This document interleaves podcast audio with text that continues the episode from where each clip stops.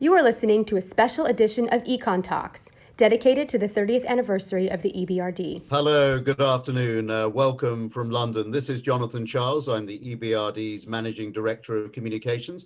On the 15th of April 1991, the European Bank for Reconstruction and Development opened its doors for business for the first time.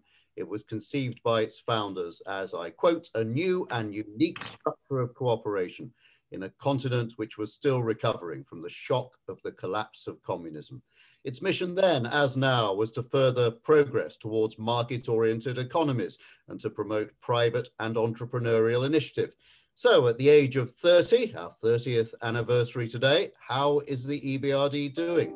It's had to deal with all sorts of crises over those three decades, financial crashes and the continuing pandemic, of course, amongst them. What lessons can we draw from its story so far? And how can what we've learned to date help us to cope with the climate emergency and other challenges ahead, such as widening inequalities? We are, of course, uh, looking back to look forward as we actually do today's debate. So we're very glad you've joined us for that. Today, to discuss all of that, I'm joined by some of the most distinguished and influential economists on the planet. They have uh, one more thing in common. They've all been chief economists here at the EBRD, and one of them has that job today. So let me introduce you to Lord Stern, Nick Stern, Professor of Economics and Government at the LSE, Erik Berglof, the inaugural Chief Economist at the Asian Infrastructure and Investment Bank, AIIB. Previously, he was Director of the Institute of Global Affairs at uh, the LSE School of Public Policy, and Sergei Guriev, Professor of Economics at Sciences Po in Paris and of course Beata Javorcik, our current chief economist and also professor of economics at Oxford. This event is being streamed live on the EBRD Facebook page as well as via Zoom. Before we start our discussion, a few pointers for those of you joining us on Zoom. Uh, and please make sure, of course, that you uh, don't unmute yourself. It would be great if you were muted. Please keep your camera turned off so our internet can manage the hosting of all of you who've joined us on Zoom. You can put questions to the panel in the chat box. Uh, we'll be picking some of those up a little later on to ask our panel. Uh, introduce yourself when you post your question. If you're uh, watching us on Facebook Live, we have many Facebook Live viewers, post your questions in the comments. Uh, we'll open it up to your questions probably for the last half hour or so. Uh, but before all of that, let's start by hearing from the EBRD president, Odile Renaud-Basso. She is going to share her thoughts on her vision of the EBRD's unique role. Odile. Thank you very much, Jonathan, and uh, thanks to all to participate to this event, and thanks to our uh, special guest, uh, um, the four chief economists of the bank. So today we are celebrating the 30th anniversary of the bank. Of the bank, I want to touch very briefly on three things. First one, the achievements of our past. Second, the challenges of present day, and so the strategic decision we need to take for our future. I would just like to start with a quotation, which is from Peter Drucker, the Austrian management thinker, credited to have said or written, the best way to predict the future is to create it. And in a way, I think that 30 years ago, at the end of the Cold War, the visionary leaders of that era decided just to do that. And they could have sit back and wait and see what could happen in Eastern Europe and beyond, they have decided to help determine its future. They have decided to create a new institution. This is why, how, and how, uh, how and why the EBRD came about. And I think that their vision was right from the start. They believed that the region would be, to be prosperous, environmental, sustainable, free, and democratic. And they put some very solid basis with a very specific and unique mandate for the EBRD, focusing on the private sector, bringing oh. along this political dimension and focus de developing a unique model of banking, which has proven in the last 30 years its efficiency. So this vision has proved remarkably prescient. And it has allowed us to adapt to many changes and challenges over the last 30 years. Let me mention a few of them. First one is very clear and remains a key challenge, which is the escalating global warming, the environmental degradation, and this has bring us to invest more and more in the green economy. The second one is a succession of economic crises and rising inequalities, which have highlighted the importance of strong and well-governed institutions, agile economy, as well as inclusion. And I think the crisis we are in currently following the COVID pandemic is quite unique and represent a huge challenge for economists and bankers to think it through and find appropriate solution to get out of it. And third, I will move into new regions, such as the Southern and Eastern Mediterranean, where the EBRD business model has proved as attractive and successful as ever, even if we intervene in different political backgrounds, different societies, and so forth. So along the way, and helping to navigate in, in face of these challenges, the EBRD benefited from the thinking and expertise of some great minds. And I'm I want to underline that the EBRD is a bank and we have a lot of people working in the EBRD, specialized in loans agreement, in financial institution, how to set up infrastructure project, a private sector investment, a privatization and so forth. But it's more than that. And the EBRD is a bank who wants to have impact and this is part at the core of our mandate. And that's why I'm very happy today to have to celebrate our birthday for EBRD chief economists, past and present, to express their view. All of them have been at the core of the EBRD thinking and work in the last years. And let me briefly present their contribution. I think, I mean, at another event this morning, uh, an internal event, I'm, I have covered the bank's plan for stepping up our investment in the green economy and aligning with the Paris alignment. I think this is a big step forward. We are working a lot on that. And uh, one of our panelists, Nicholas Stern, has played a very well-known and historic role in promoting the global cause of climate change mitigation and green, green investment. And I think he will provide a very insightful contribution this morning. As EBRD chief economist in the, in the 90s, he also created the bank methodology for turning transition goals into policy and operational priorities. Erik Berglof, Sergei Guriev, and Beata Javorcik have all built on his work and each has made a major contribution to the way the EBRD's thinking and operation have adapted to new challenges. Erik helped to adjust the bank thinking for expansion into new regions and for the financial and economic crisis when many of our countries appeared stuck in transition. And I think this concept was one of Erik's concepts. Sergei played a key role in launching the bank's new thinking on transition qualities and also paid particularly strong attention to the need for good governance and strong institutions. And Beata now with us has a challenging task of advising us uh, on future trends, just as the pandemic is reshaping our world. And I was saying before how big a challenge it is. So thanks to these four, uh, I think we have all the ingredients we need for a fascinating discussion about the bank's past, present, and future. And also, I wanted to personally thank for all they brought in the bank and they helped the bank being what it is today. So I'm looking forward for the discussion and thank, thank to all. Thank you very much indeed, Odile, for those opening thoughts for our discussion today. Uh, of course, all of our uh, chief economists who come back, they're all alumni, and I welcome many, many alumni of the bank who are joining us today. I can see many names up there in the list, uh, the staff who helped to build the bank and make it what it is today. So welcome to you. And we're marking another anniversary, not just the 30th anniversary of the bank, it's the first anniversary of our Econ Talks, our one year of exciting conversations with world leading thinkers. The first event was broadcast on the 14th of April last year in the same company.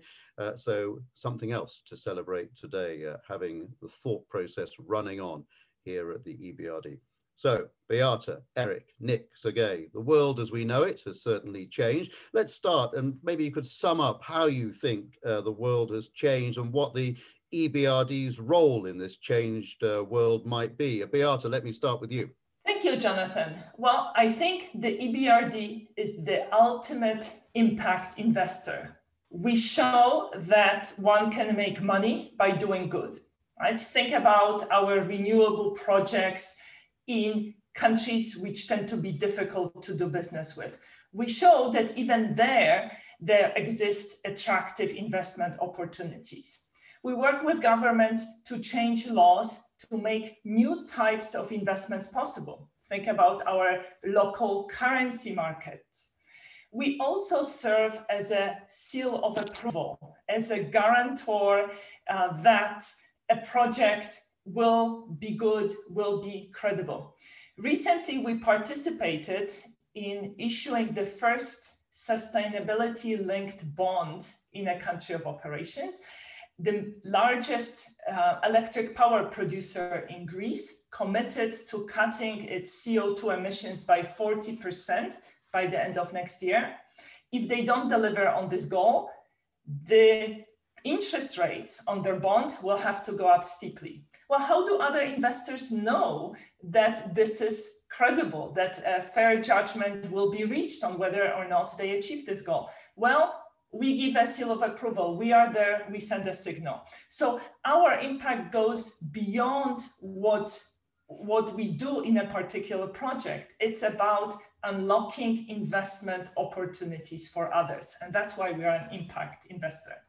Beata, thank you. Uh, Nick Stern, what role then do you think the EBRD should play in our very changed world? Um, let me focus on the transition to the um, zero carbon economy.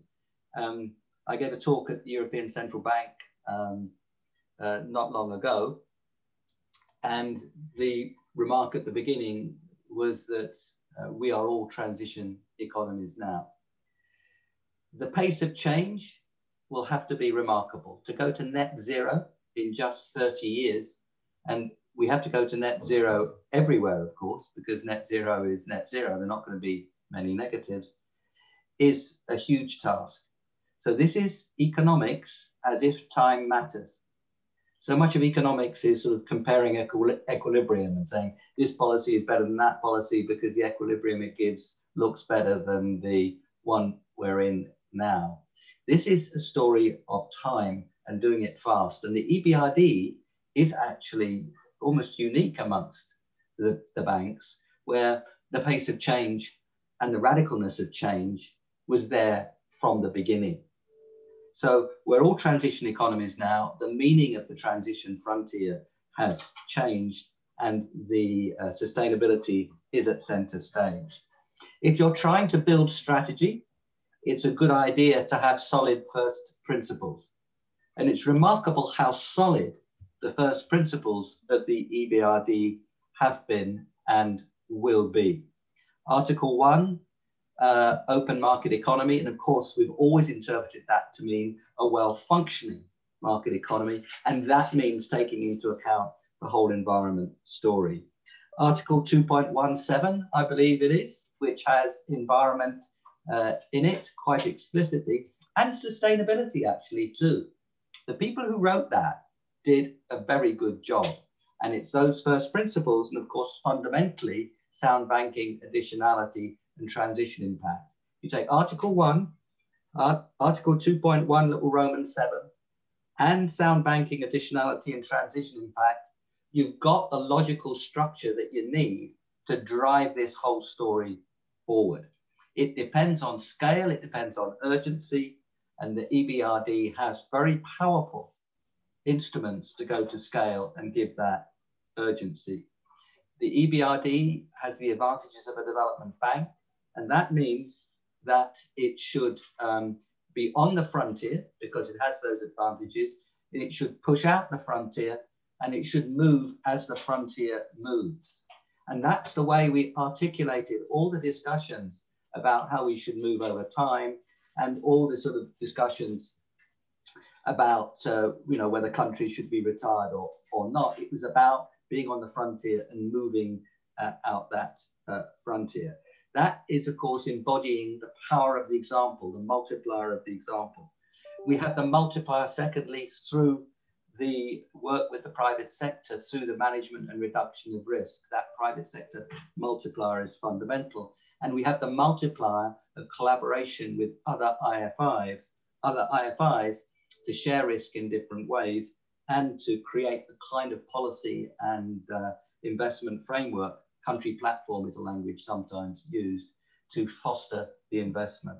So many more ways of doing it, but those are three very big um, multipliers, pace and scale that the EBR can deliver by basing its actions on the recognition of the need to change very rapidly and the guidance of sound banking, additionality, transition impact, and Article 1 and Article 2.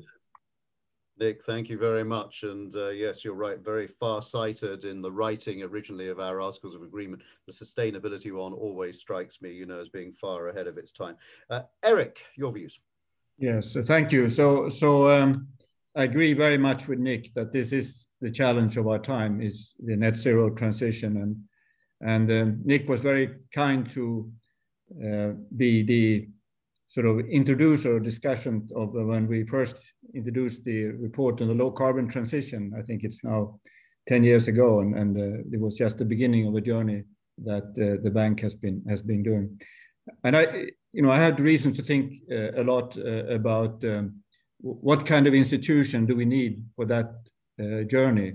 And um, I'm, I'm in another institution now, and, and um, you know, it always allows you to reflect on, on you know, what, what is um, what is it that makes EBRD particularly well placed? I think one, the, the first thing I would say is that it's a, it's a multilateral institution where the countries of operations are important players, they are shareholders, they are actively participating in forming the strategies. And, and it's going to be critical when we do the net zero transition that we don't, we have to bring those countries along because they have a much more difficult journey to make and, and we need to be, uh, be there uh, supporting them.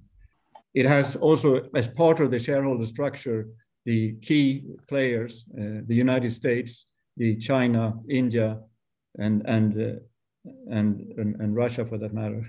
and and uh, you know these are it's uh, very important uh, for making progress on this agenda. The it has a, a, very large for a large staff or a, a, large staff of development professionals. They they have a very strong presence on the ground, and I think a unique business model. Nick talked about that, but I think the the model that EBRD has um, and developed over time. It wasn't fully there from the beginning, I would say, but it has emerged over time, combining engagement with the private sector, but also engaging with the state to help build uh, private sector. So it's really about private sector development. You need to work with both sides of that and uh, both the state and, and the private sector. And when I've looked at, at, uh, at Africa, for example, there's no one doing uh, that work uh, at the moment. So it showed in when it entered into North Africa and the Middle East that it can adjust. There were a lot of changes, things that are changed quite dramatically. For example, the approach to inclusion changed dramatically. You know, there was a lot of learning in that process, and I think that has showed that as it now goes into a, a even higher gear on the climate issues, I think it, it is very well placed um, to make progress on that. And uh, we just still think there are areas where, where the EBRD could do more on, particularly on uh, when it comes to um, you know, addressing the outstanding stock of CO2 and maybe looking at wider uh, universe of, of uh, mitigation measures, but there, it's very well placed to, to this. So thank you. Erik, thank you very much indeed. Sergey. Thank you, Jonathan. Thank you for inviting me. At, um, at the risk of repeating uh, what everybody else has said, I would say that the EBRD is indeed very well placed to build back better after the pandemic. We really see the business model, the modus operandi, the principles are actually uh, designed in the way that they should be designed today in 2021. And indeed, it is striking to what extent this business model and those principles, uh, sound banking, additionality and transition impact, and the modern understanding of transition impact are well placed for post-pandemic world. Now, uh, of course, the existential challenge to humanity today is climate change, but it's not the only challenge. If you think about the issues that Odile has mentioned related to inequality, related to labor market polarization, related to the rise of uh, autocracies and populists, challenges related to global inequalities and immigration challenges uh, related to discrimination. All of those issues are the ones where EBRD is now playing a key role and is going to play a, a bigger role, not just reaching the frontier, but indeed pushing the frontier and engage in private sector in countries of operations to think about those issues. One of the thing, uh, thing uh, that I was struck with when I was working at the BRD was that um, as BRD is a private sector bank, BRD would engage uh, businesses in countries of operations who were interested in belonging to the future. We know what the future would be in those countries, and businesses would know that if they're partnering with EBRD, they would use technology and business models that are the future. And this is, this is where I think EBRD's role is so unique that it's not just a development bank, it's a private sector development bank that helps to create a competitive business environment that uh, is using not the business models from the past, but business models that belong to the future. And this is the post-pandemic world is exactly the opportunity not to go to business as usual before 2020, but actually think about where we want to be in 2030 and in 2050. So I'll stop here for the moment don't look back, look forward. Thank you very much indeed, uh, Sergey, and thank you to all of you for your initial thoughts to uh, get this debate going. Uh, by the way, uh, for those of you watching, please feel free to submit your questions uh, either on the comments section in Facebook Live or the chat function here on Zoom. We'll be putting some of those questions uh, to our economists a little later on, so we would love to hear from you. Now, obviously, the 30 years of the EBRD is about 30 years of helping countries, uh, countries of operations. So let's have a look at those countries of operations for a minute. The uh, Oxford historian Tim Garton Ash wrote recently, it's time, in his words, for a new revolution in the transition countries. So I'd like to ask you all, uh, chief economists and former chief economists, do you agree what remained uh, unfinished from the original revolutions, velvet and perhaps not so velvet? What needs to change now? Uh, maybe I'll start with you, Beata, because after all, you come from uh, a transition country originally. In one word, institutions. Transition countries lag behind countries with comparable level of income in terms of the quality of institutions. And this is visible if you look at country level indicators, if you ask firms, if you ask individuals. Um, and this poor governance is detrimental for several reasons. Go poor governance creates uncertainty, and uncertainty is bad for investment. Um, poor governance damages competitiveness because of corruption, its twin brother. Poor governance creates an uneven playing field, gives advantage to connected firms, to connected individuals, creates inequality of outcomes, inequality of opportunities and a sense of injustice. So if it's so good, why is it so hard to improve governance? Well, because the benefits of better governance accrue to everyone else, to everyone, but the cost of improvements hit a few connected individuals and connected firms. And they know this very well, so they will fight tooth and nail. And, and that's why countries often need an external nudge to improve their institutions. And we, as the EBRD, can be a provider of this nudge. Okay, interesting thought. And Sergey, of course, uh, we did have a transition report at the EBRD a few years ago, Stuck in Transition. Yes, this was a report I contributed to, but uh, this uh, was um, uh, overseen by Erik. So Erik is probably a better, yeah. But uh, one of the things I would mention, I fully agree. I fully agree with Beata, and I think institutions, governance, corruption are the main challenge. And uh, if you think in general about what uh, differentiates um, what differentiates developed and underdeveloped countries, most of us travel in rich and poor countries. How can you see that you're in a poor, underdeveloped country? You see that things are temporary. You, you see that uh, investments are short term.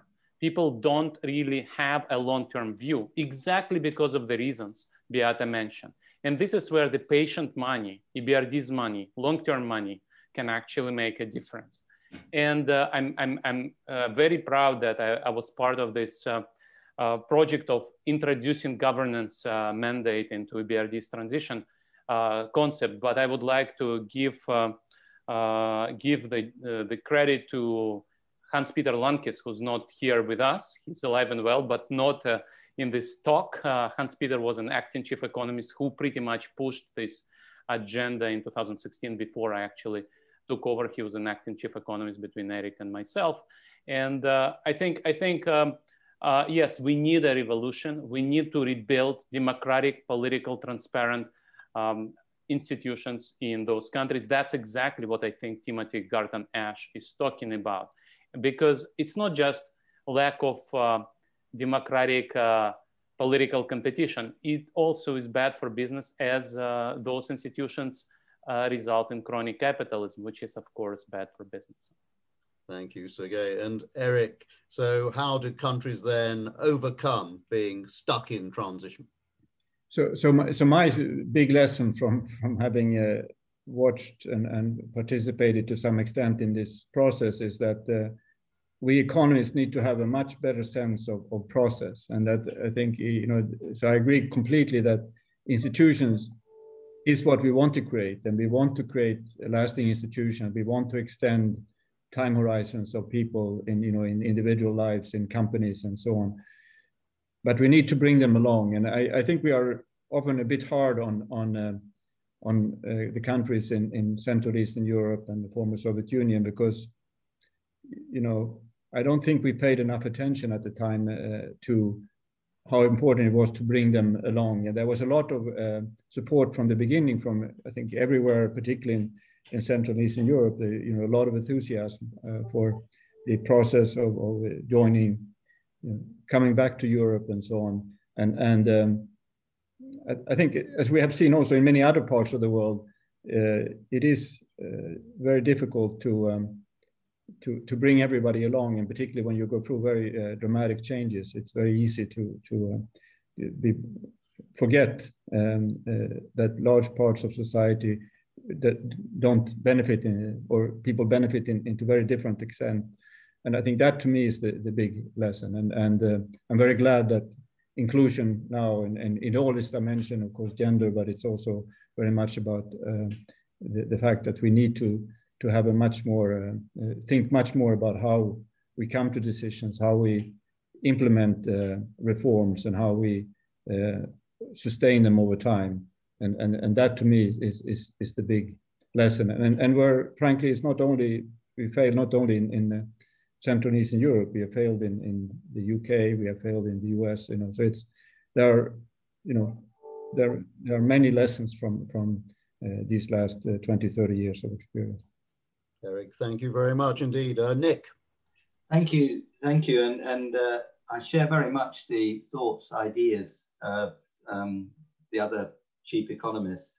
I'd also share the remembering um, and more than remembering of Hans-Peter Lankes, um, in large part because uh, I'm writing a joint paper with him now for uh, the WEF on uh, the Great Reset, how to build back better. Um, and he's still on that case, and quite rightly so. I'd also like to remember, if, if I may, at, at this stage, my predecessor and successor, the first chief economist of the World Bank was John Fleming, absolutely wonderful uh, man. Sadly, he's no longer with us. And uh, the extraordinary Willem who Puyter, who was my uh, successor, one of the world's great economists and great characters. And it was uh, splendid to, to work to work with him. Uh, Beata must be right and echoed by wisely by um, uh, uh, Sergey and uh, Erik on the importance of institutions. Um, of course, we have to try to answer the question, how do we change institutions? How do we build institutions? And that question was there in the, um, in the World Bank, sorry, in the EBRD and to some extent in the World Bank um, uh, for a long for a long period now. Um, that doesn't mean we're necessarily very good at it, but there is some experience. Um, I think if we think what institutions mean, they're, they're usually associated or have at their core ideas of rules, codes, and values, and of course, mechanisms to try to bring those forward. Um, and I think the membership of the European Union was one way in which, for some countries at least, rules, codes, and values were advanced. Now, you know, life doesn't always go one way. Sometimes there are retreats and moves forwards, and we do see significant retreats in some places. But nevertheless, I think that uh, was part of the story and quite explicitly uh, a way of trying to bring forward rules, codes, and values. Another way is to embody them in what you yourself do. And I think uh, it's absolutely right that the EBRD uh, does, does that. Another way is joint endeavor over something that's shared. And without becoming ludicrously optimistic, there is a joint endeavor over climate and the environment. And if societies get together within themselves and across countries around the joint endeavor, which is of its essence a long term story, I think that can be helpful. And I think it's something that the EBRD should bear in mind, um, the other development banks too, that as we work together around this shared goal and this shared long term goal, how can we build that uh, adherence to codes and values? And some institutional structures have been built. I mean, the UK has done quite badly on some things, and it's done not too badly on uh, other things. And I think building the legal structures around climate change has been one of the things that the UK has done well. And it did it off the back of a political uh, sharing of, of the goal. So I think we should use the environment story and sustainability story, pursued, of course, fundamentally because it's so important, but also to help build the institutions and the shared values and codes uh, that, uh, that we need. A second area, and it's of course intimately linked, is infrastructure. Infrastructure is inherently a long-term story. It needs, particularly for private sector participation, it needs revenue flows. And so there is, I hope, an understanding that you have to get together around that uh, continuity. And I'll just give one last example of that. I spent six years of Friday mornings in the operations committee. And here's a, a lesson for you, Odile. You've got to have your chief economist on the operations committee. And, you know, it was Ron Freeman and, and Noreen Doyle and, and myself, and we had some fun and we did some good. But in the early days, you'd get investment bankers coming in and saying, you know, I've just done this wonderful deal in telecoms in country X. I've absolutely nailed down the monopoly for another 20 years so that the, uh, the uh, profits we're going to reap, monopoly profits, of course, we're going to reap here are absolutely splendid. And then we sort of gently suggested that that didn't really meet the, the uh, criterion of transition impact under any reasonable interpretation. And before long, the investment bankers, same people, intelligent, smart people, good learners, came along and described how their telecoms project did embody important features of open access, which allowed competition and supply and so on. They picked it up very quickly. But we set within the EBRD the codes and the values around what the EBRD was standing for. So I think that um, building this idea of codes and values and rules into environment story and sustainability story, into the infrastructure story, is one way in for the EBRD to have an effect. Because we can't just say it's all about institutions, oh dear. It is all about institutions, but we've got to work out how to make a difference. Thank you very much, Nick. Yes, I love that story. Uh, for those people watching, by the way, have never been in the EBRD, the Operations Committee is where we hammer out on a Friday morning exactly which projects we're going to do and going to invest in. Uh, and exactly what form those projects should take. So it's a very important part of uh, the EBRD and indeed the EBRD success. It's worth reflecting, by the way, that at the very start of operations in 1991, the EBRD had around 55 professional staff, so not very many, and just over 20 were bankers, with the vast majority in what was then called the Development uh, Banking Department. Now, we were talking just there about some of the challenges that have been faced by EBRD countries over the last 30 years. We probably shouldn't ignore the successes because, uh, you know, all of us here, I'm sure uh, on this panel will remember what the countries were like in 1991 and indeed before 1991. I certainly remember traveling around what was then uh, the communist world and seeing countries uh, in the 1980s which were in a terrible state really needed to change economically quite dramatically. Uh, and when I contrast those countries uh, now with the way they are, you know, we should think that actually you know, the change has been in some ways significant. Uh, and we've had a role in that. So I wonder maybe now we could reflect on what perhaps are the biggest successes in the bank's countries of operations uh, as far as uh, you can see. And Beata, let, let's start with you let me, since I haven't been at the EBRD for that long, let me give you a more general answer. I think the biggest success of the EBRD, as well as its biggest challenge, has been the focus on systemic impact. It's the biggest success because it makes us unique. It makes us have, have a long-term impact.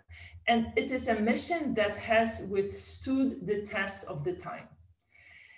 The reason why it's the biggest challenge, well, just ask any of our banking colleagues. I'm sure it is something that gives them terrible headache in day-to-day operations. The fact that they have to deliver not just sound banking, not just additionality, but also the transition impact.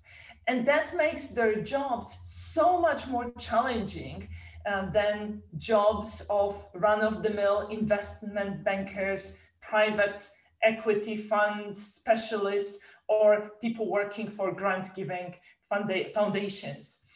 But that also means that you know even though they may not be making millions maybe they are not feeling like the masters of the universe but they are a force of good and that's what ebrd is about and i think that has been its biggest success and, and Beata, you know, you are just about old enough to remember uh, Poland in the 1980s, I would guess. Uh, the big biggest change, do you think, for example, in our in our countries of operations, is what the biggest successes that countries of operations can show? The biggest success is reflected in the fact that young people today, young people in Poland and in the region, feel no different than their peers from Western Europe I, as a teenager, as a young adult, I felt very different. And they don't have this baggage with them. And that's, the, I, to me, the greatest success of transition. Yes, that's that's very important. Thank you very much indeed, Beata. Uh, Sergey, the biggest success, do you think, for these countries over the past 30 years?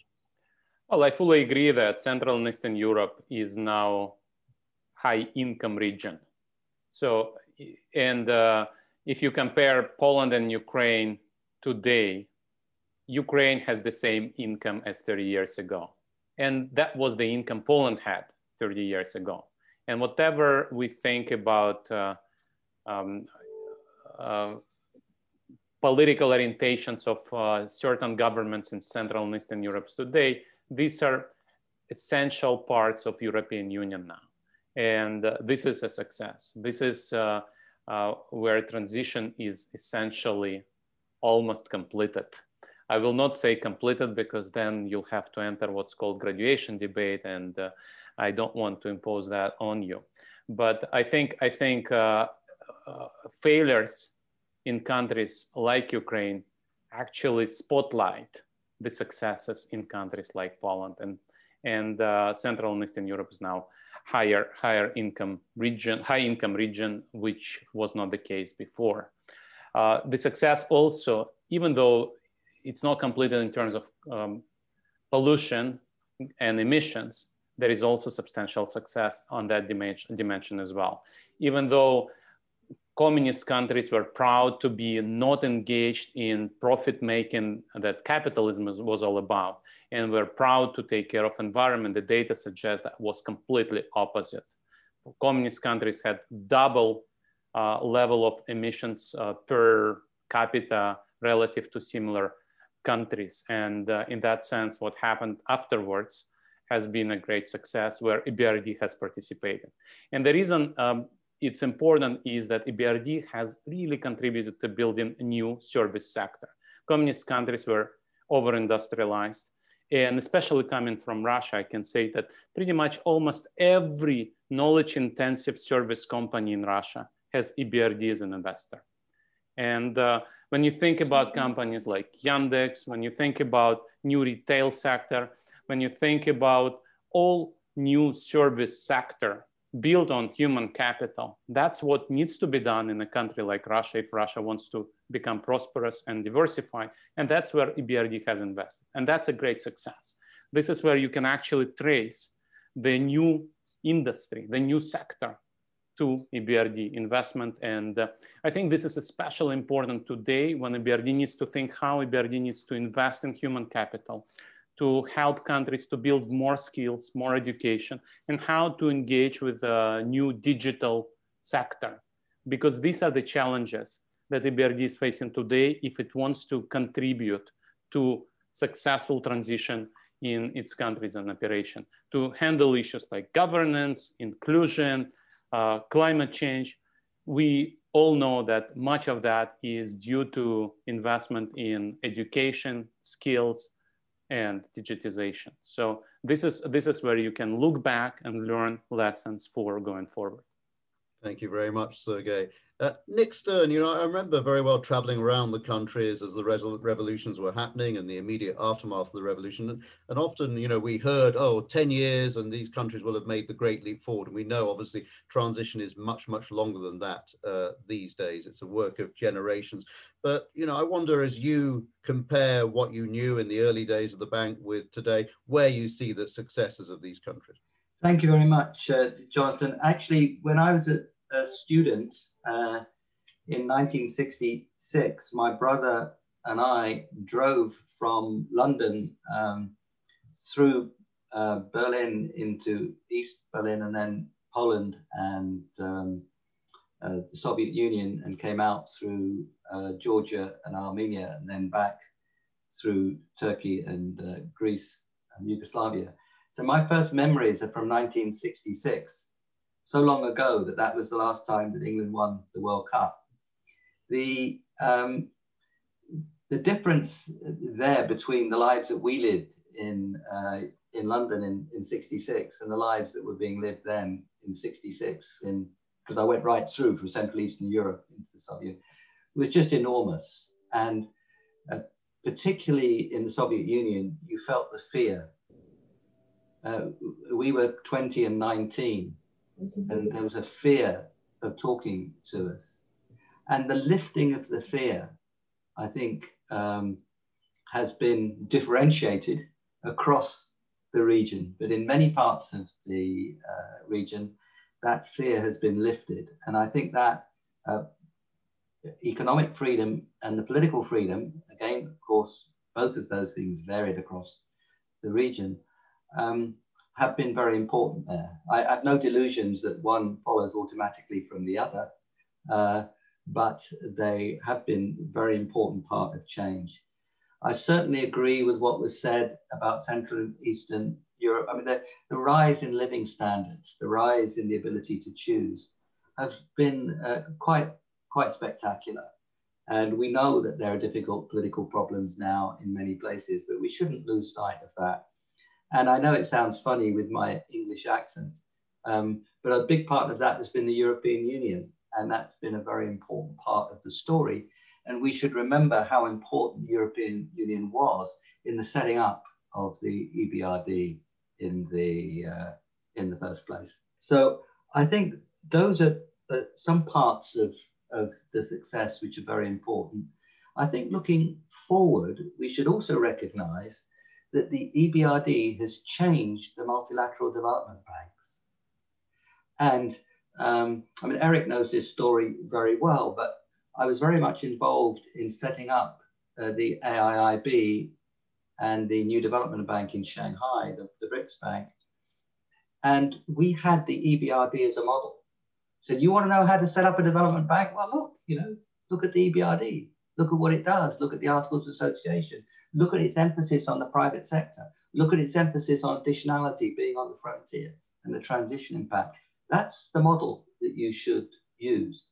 I did it uh, very much working with Tim Besley, who's been very, my colleague at LSE, who's been very close to the EBRD. Uh, we've been working now for the last 10 years to get a national infrastructure bank in the UK. And we do now have uh, one that is beginning uh, this, uh, this year. And we said the right model is the EBRD. So as well as helping with the change in institutions, the change in living standards in institutions and so on that we've been discussing, I think we should recognize also the influence of the EBRD on what a good development bank is. And that has been lasting and it's going to be really important moving forward because if we're going to make those infrastructure investments and the investments right across the board, they're going to take us to net zero. The development banks are absolutely center stage because of the long term nature of the investments, the difficulties of early stage risk, how to have the takeout funding that brings in the long term pension funds and so on after you've got over the early stage risk. Development banks are absolutely center stage. They've never been more important. And the EBRD is the best model of those. So I think, as well as looking at the countries, if we're asking about the success in the past, we should also look at the influence on the development banks, but that's going to be so important in the transition we now have to uh, grapple with. Nick, thank you. Erik, uh, the big successes for our countries of the past 30 years, what's on your mind? I cannot uh, talk too much about the EBRD because I get um, a lot of comments in my current organization because I, I mention EBRD too, too often. So I, I won't uh, do that now. You know, I, I just, uh, Nick talked about his uh, travel in, um, in the former uh, East, Eastern Europe and, and, the former Soviet Union. And um, I think we shouldn't forget that this was not something that people could do from these countries at the time. And I think that is perhaps the single most important uh, thing that has changed. And, and I, I, I traveled uh, as a student um, or leading uh, groups of tourists, uh, particularly in, in Mo Moscow and, and then Leningrad in, in, in Soviet times. And I, I do remember how fearful people were from coming from the West uh, to to go to um, a country like uh, the Soviet Union, and and that's why someone uh, even as, as in, inexperienced as myself could could serve a function uh, to to help kind of um, buffer some of those um, fears and and and and try to give people a sense of, of um, normality or, or, or at least help them navigate uh, something that was you know, very um, difficult for, for people to understand. And, and uh, but but most of all, I think, you know, for a young person growing up in that uh, world uh, is very different from what they can do today. And I think what Beata described, I think captures it um, very well.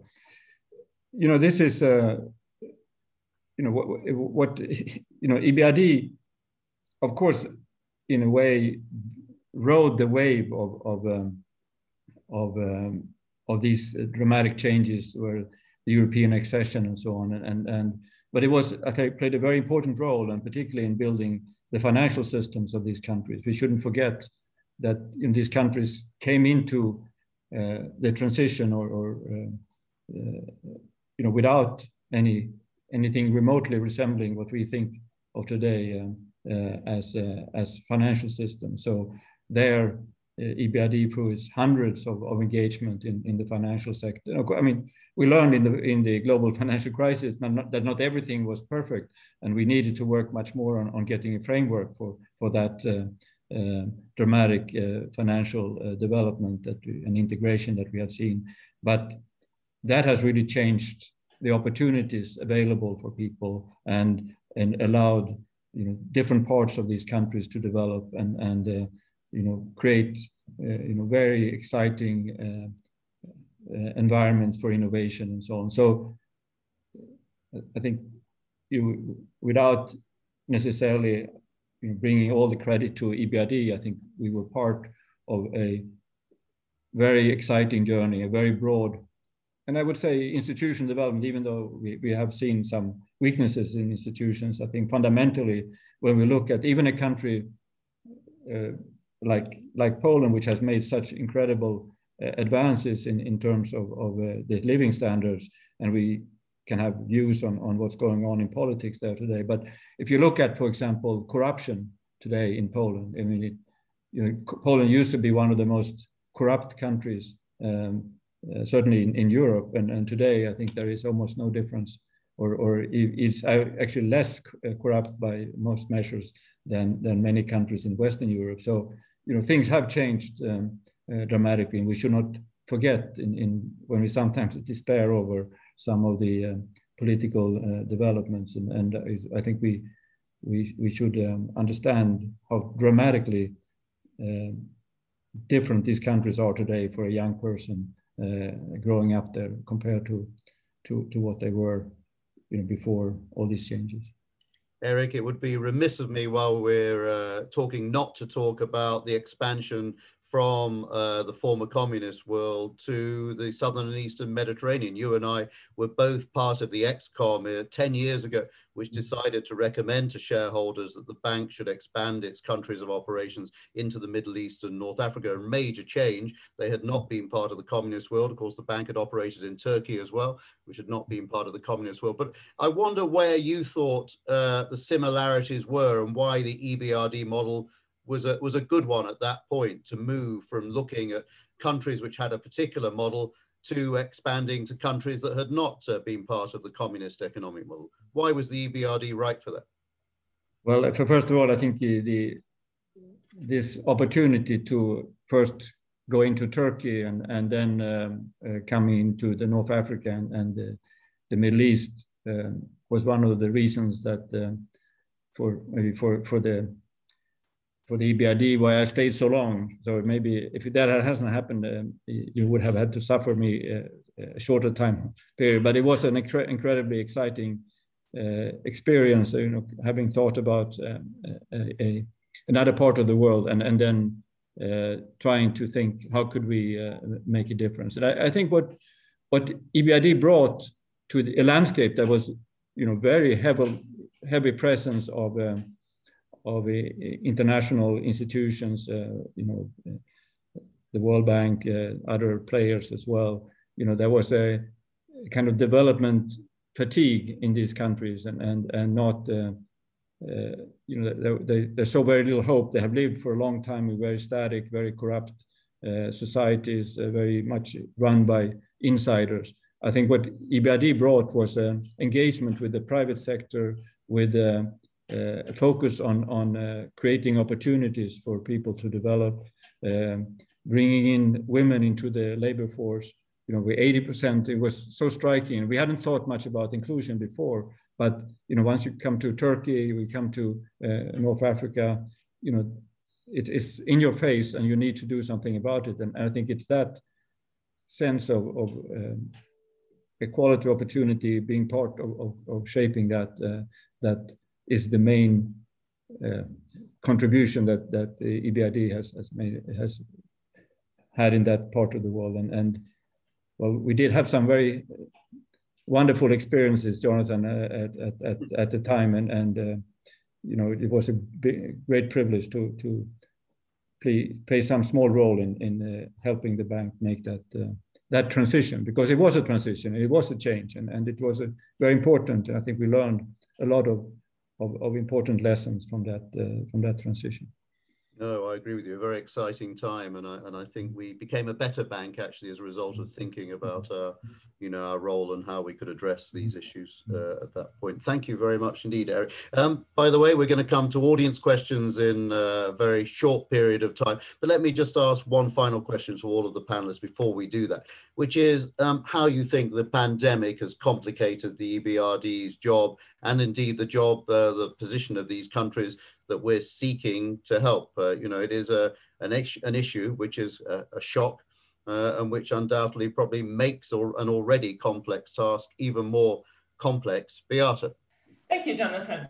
Well, I think the pandemic creates a big risk of countries going backwards.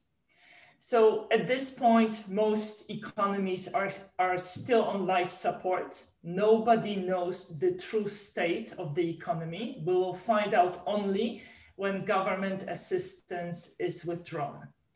And then we will see lots of firms fighting for survival.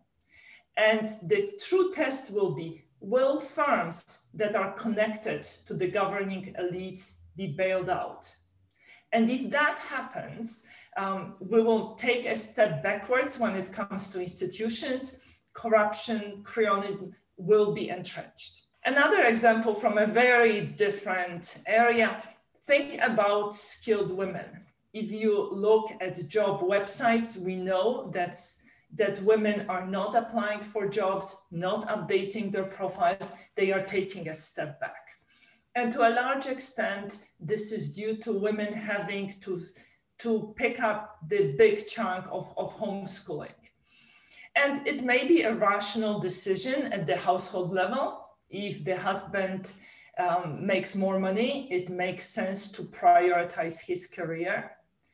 But in the absence, of, in the presence of the gender wage gap, this creates a vicious circle men make more money than women, so their careers are being prioritized, so women are put further behind. So there's a real risk that the progress we have made on the gender equality front will be reversed. Thank you. Beata, thank you very much. Uh, Sergey, how is this more complex than it was going to be anyway? So it is, it is a very unusual crisis, of course, and uh, this is the crisis which hits uh, uh, people with lower skills, with lower savings, with smaller apartments, especially hard. People who work in uh, high skilled occupations, work from home, uh, like all the BRD stuff now, almost all the BRD stuff does. And uh, this is a crisis which increases inequality and actually also, as Beata said, hits women harder. And so in that sense, it really emphasizes again and again the need to think about inclusion to think about skills, to think about how EBRD can support investment in human capital, in health and education. And it's not easy because, of course, EBRD is a private sector bank and health and education are highly regulated and government dominated uh, sectors in many of our countries. But this crisis shows how important it is. And the second dimension is something that I already mentioned is digitization. We know how digitization during this crisis and probably going forward uh, will matter for inclusion, equality, access to opportunity. So uh, again, this is going to be one of the key priorities for anybody who wants to uh, invest in inclusion, equal opportunity, access to education, access to jobs. And so uh, being in London, it's probably hard to appreciate to what extent uh, in many of countries of operations, access to internet is still a problem. And in that sense, I think uh, we, we need to remember those priorities going forward. I think uh, this is what this crisis emphasizes. I think, I think uh, this crisis teaches a great lesson in inclusion, uh, in, in, the importance of inclusion and the tools that uh, we need to invest in, which is access to health, access to education, and uh, digital infrastructure. Sergey, thank you. Nick the inequalities that um, that others have referred to are fundamental. Um, you know, gender, type of work, uh, and so on. And it is um, exacerbating the kind of fractiousness and difficulty uh, in society. The social cohesion um, is threatened. And it's so important then to try to tackle the health part of the crisis in a uh, inclusive, uh, indeed egalitarian way. Uh, you know, what is it that makes us uh, human beings? It's some notion of a shared common humanity, and the health part of that story is critical. So how we carry ourselves is, I think, um, extremely important in uh, in this. On the positive side, I would point to two things. One is the recognition of how quickly we can change if we recognize that we have to. So the notion that change is all too difficult, and the economists witter on about adjustment costs and inertia and all that. Of course, those exist, but we've shown how quickly we can change if we really have to. And I think that spirit is a very uh, important one. And I think in many places there is a, a wish to build back better because for the world as a whole, the last decade uh, has not been good. We've seen falling uh, investment, falling uh, rates of growth of uh, productivity, the kind of social tensions that led to the election of Donald Trump, to the Brexit vote, and, and so on. It's not been a good decade. And then what at the end of that decade, uh, the pandemic breaks over us. So I hope that the experience of that extreme event and the horrible event of the COVID on the back of a not very good decade or two, actually, but particularly the last decade, would generate the kind of willingness to build something different, to build back better. And I do think that the, uh, the drive to low carbon economy, not the only part, but it's a critical part of that, particularly in the job opportunities and the good job opportunities that uh, it can create to help build out of this. But will you forgive me for noting just one thing, uh, Jonathan? Um, the splendid Ron Freeman is here because uh, he's given um, uh, a comment on the chat. And I think we should notice that the EBRD was a very good idea at the right time, very well conceived. But you need people to make it happen.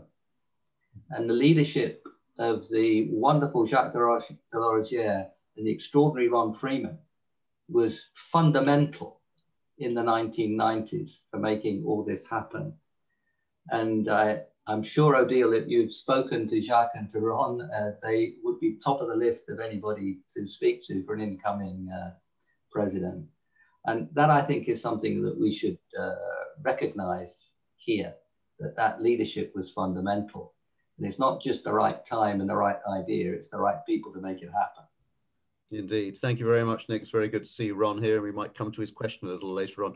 Uh, Erik, this question of the complexity posed by uh, the pandemic is not just one for the EBRD, it's one for all multilateral development banks, of course, isn't it? No, absolutely. And, and just uh, on, on, since Ron is on this call, I, I one of my great um, sort of um, sad sad moments in in my life was that I didn't get to work with Ron, but I got to know him afterwards. But but um, he was a, a, a, very good advisor to me when I uh, joined uh, the EBRD. No, so on on um, the pandemic, I think it's to me it, it's very clear what everyone has uh, focused on. It has brought out you know very deep inequalities uh, in in in in many different societies, and it's about very fundamental things uh, uh, in in even in you know primary healthcare and uh, and and you know the different access to um, remote working, remote education, and so on. These are very fundamental things, and and you know, if something positive is going to come out of this uh, uh, for the other or for the MDB community, it must be much more emphasis on this. And I really hope that that EBRD will find a way and, and uh, to go more with a more assertive approach to health and education. I think it has to. I understand all the problems, and we, we you know we had so many discussions at the time. Uh, you know how how difficult these sectors are, and uh, and I've had the pleasure now of uh, since I joined AIIB be responsible for developing uh, our health um, approach, and I think there are new ways of working that would fit um, EBRD's uh, uh, kind of uh, model uh, very well. And uh, you know, it's about you have to work with with other institutions, you have to work with uh, NGOs and so on too. And, and there are many incredibly competent and, and experienced institutions that can can help you through uh, this very difficult uh, sector. But but so that is my big hope for for um, for the lessons from this crisis. We need to have much more deeper engagement from all the MDBs in, in health and, and, and, and education. You know, my big worry sitting, you know, from with a little bit of distance to this is, is, is that we are actually facing a world that incredible uh, divergence. Uh, so we had the first year where sort of everyone was hit in, in, in one way or another. And, but now, if you look at uh, the, the lack of protection that so many parts of the world have in terms of vaccinations, in terms of buffers after having lived through one or two waves of, of, uh, of the pandemic, you know, there is there are no buffers any longer in, in most of the developing and emerging economies. And we see this uh, divergence at the global level. We see it within Asia. Look at what's happening in, in South Asia now with uh, India, with Bangladesh. You know, these are, you know, very tragic. There are no policies, no, uh, not, not even an attempt from authorities to try to do something. You know, these are, you know, and, uh, you know, the, the consequences of this, we, if we cannot manage to, to find vaccines to, to um, uh, that part of the world is, is going to be enormous and we will have to live with those consequences for a very long time. And by the way, it, as, as many have said, but it's very important to, to remind ourselves that you know that we are creating environments that where these viruses can prosper and, and you know the evolutionary pressures are increasing, new variants are coming you know at a speed that we no longer can can really uh, fathom. And, and so it's in our self-interest to, to really bridge this. This is my big worry that we will not uh, manage to, to tackle this, this challenge. Thank you, Erik. Right, we've got about just under 20 minutes left, so let's try and take some audience questions and we'll try and race through these as quickly as we can. Uh, first question from Andrew Kilpatrick, former uh, senior economist, of course, with the bank. Uh, could each panelist say what they believe has been the key contribution, one thing, so one thing only, where the EBRD has made a difference to its regions and wider? One key thing. Uh, Nick, why don't I start with you? Yeah, I'm rather resistant to one key thing, but um, because it's the overall story of what uh, a good society and a good economy is all about. So, if you allow me to have that general uh, statement, yep. within it, I think that uh, the skills that the EBRD, the EBRD developed in particular areas were extremely important. And let me just give one example. Um, I think what we did in uh, uh, energy efficiency uh, right from the beginning under the leadership in large measure from somebody who's only just left uh, the, the bank, uh, Josue Tanaka. That is an example of skills which are uh, of a particular kind, as well as that generalized skill of working to make a uh, market economy function well. That general story is, is, is, fundamental. That's what we're there for, the market orientation, the private sector investment. But within that, I think the particular skills that we've developed in a number of areas, and I've just given one example, which is uh, energy efficiency, uh, particularly with the background of the area where it started, I think it's been very important. Thank you, Nick. Uh, Sergey, one key thing. Well, this is something that uh, I already said, um, uh, creation of a new service sector, moving from this indus heavy industry economy to the economy where you create businesses which uh, give uh, provide middle middle class jobs but also provide services that are much needed in those countries and make life in those countries so much better. And as i said uh, EBRD's uh, job is to create a systemic impact to change the whole economy. And this is the sector where in many countries you can actually see that the leading companies in this sector are all EBRD clients. And this, I think, is a, is a great achievement. Thank you. Beata.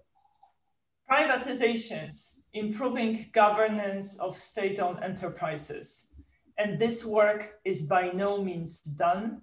And as we are likely to see the state becoming more prominent in the economy, this work will be more important than ever. I mean, we've just documented in the transition report how poor the rules and regulations governing SOEs are in many countries, you know, the so-called independent boards have no power to appoint managers or to approve budgets.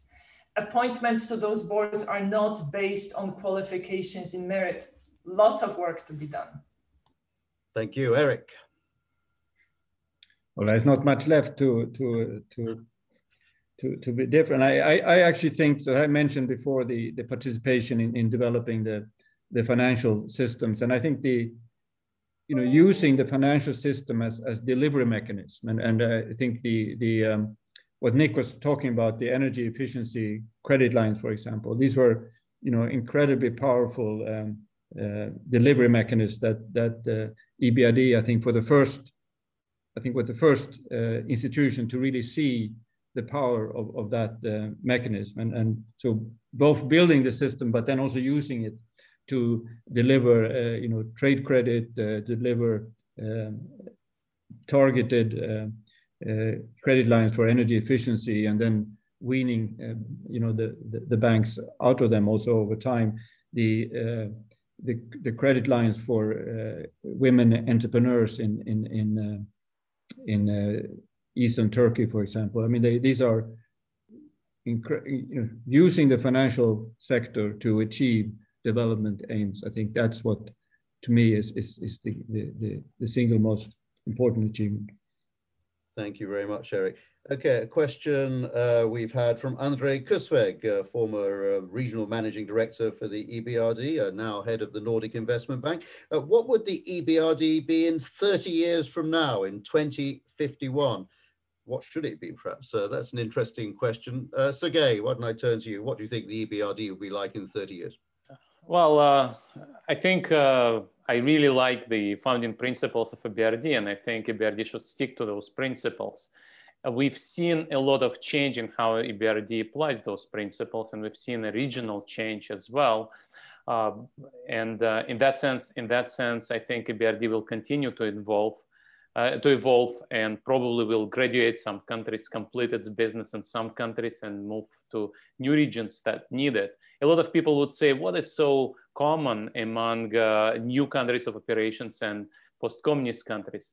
What is uh, uh, similar and different in Turkey and Southern Eastern Mediterranean and Central and Eastern Europe? And the answer is there are many common things. Beata mentioned privatizations. A lot of countries around the world, unfortunately today, without communist past, still have a great reliance on the state sector, which fails to create good jobs which fails to create uh, uh, economic dynamism. And EBRD has a lot of work to do around the world, how to build new competitive uh, private sector jobs that are actually compatible with sustainable development, with ESG.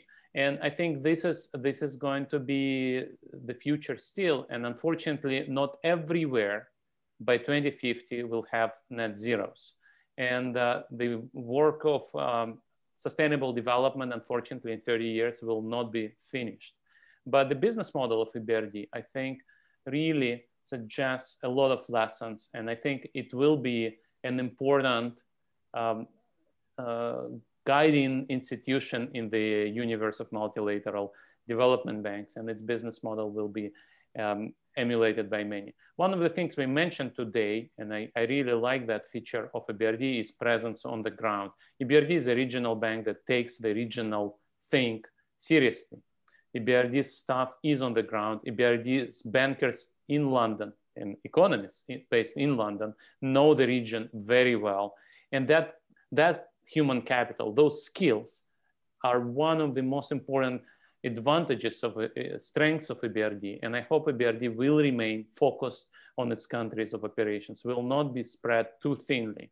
And uh, this is exactly what makes banker, banks and bankers stronger. They know their clients and they care about their clients. And I think this is the feature of EBRD that I would like to see preserved, not to become too global, not to become too too thinly spread. And I think this is this is how we overcome development challenges.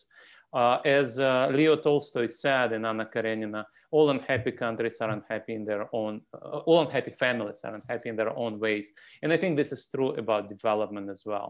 all developing countries differ in their challenges. And so you need to know your clients in order to help them to develop in a sustainable way. And I think this is a strength of EBRD, which I would like to see preserved. Good to bring some high quality uh, literature to this debate. Thank you very much indeed, Sergey.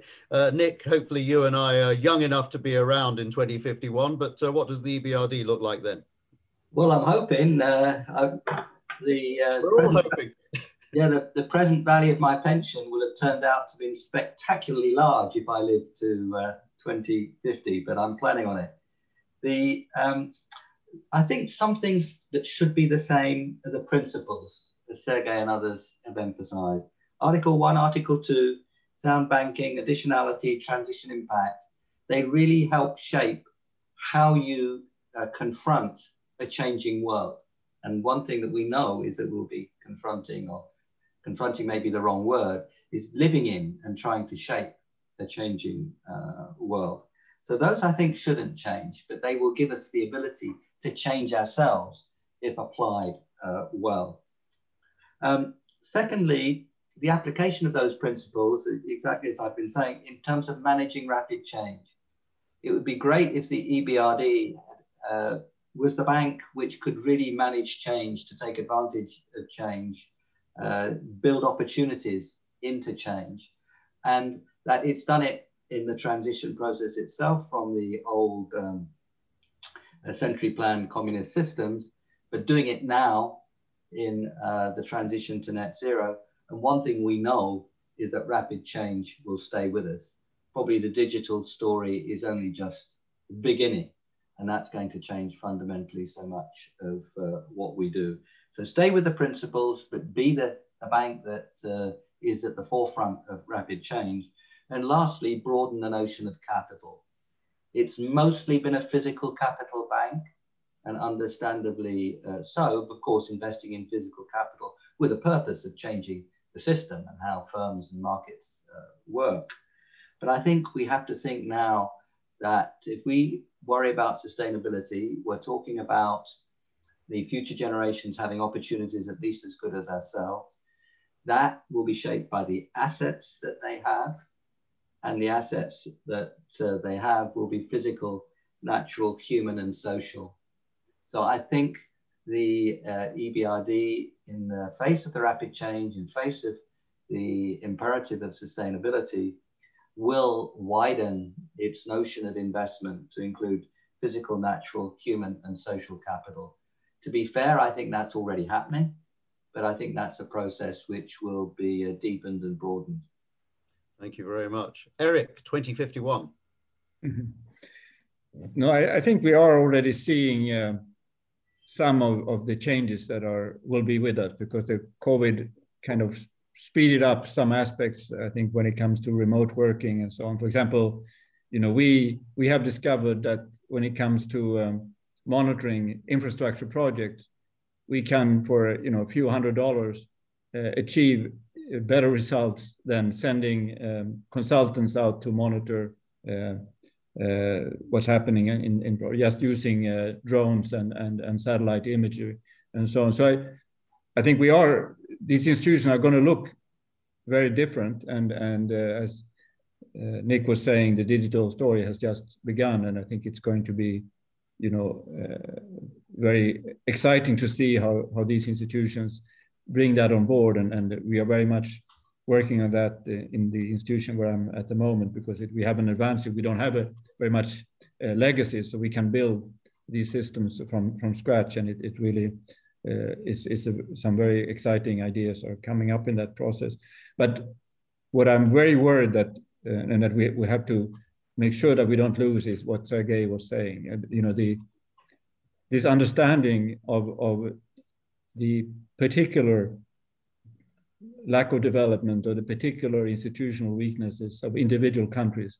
We must not lose that, and, we must not lose this very strong uh, understanding that Sergey uh, emphasized, and to me was the probably the, the, single most important thing that I took away from my time at EBRD was, you know, how how important it is to have people who have worked on the ground, you know, who who understands you know what works and what doesn't work and what has worked in the past and and and and are in constant contact with uh, with people uh, on the ground you know whether it's in, in, in, government or in in the private sector it's absolutely essential. And i think it is particularly for the development model that uh, in my view um, ebrd represents you know where you try to work you're trying to develop the, the private sector in, in a broad sense uh, by working on both as i said before on the, with the private sector, but also working with the state to create space for the private sector and to help the private sector contribute to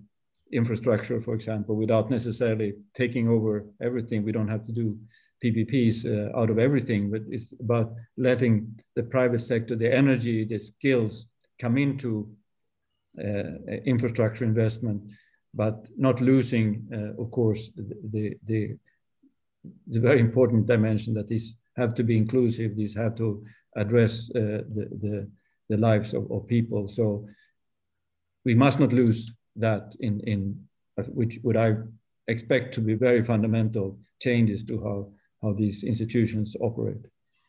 Okay, thank you. Beata, uh, 2051, what will you be saying to your successor, chief economist?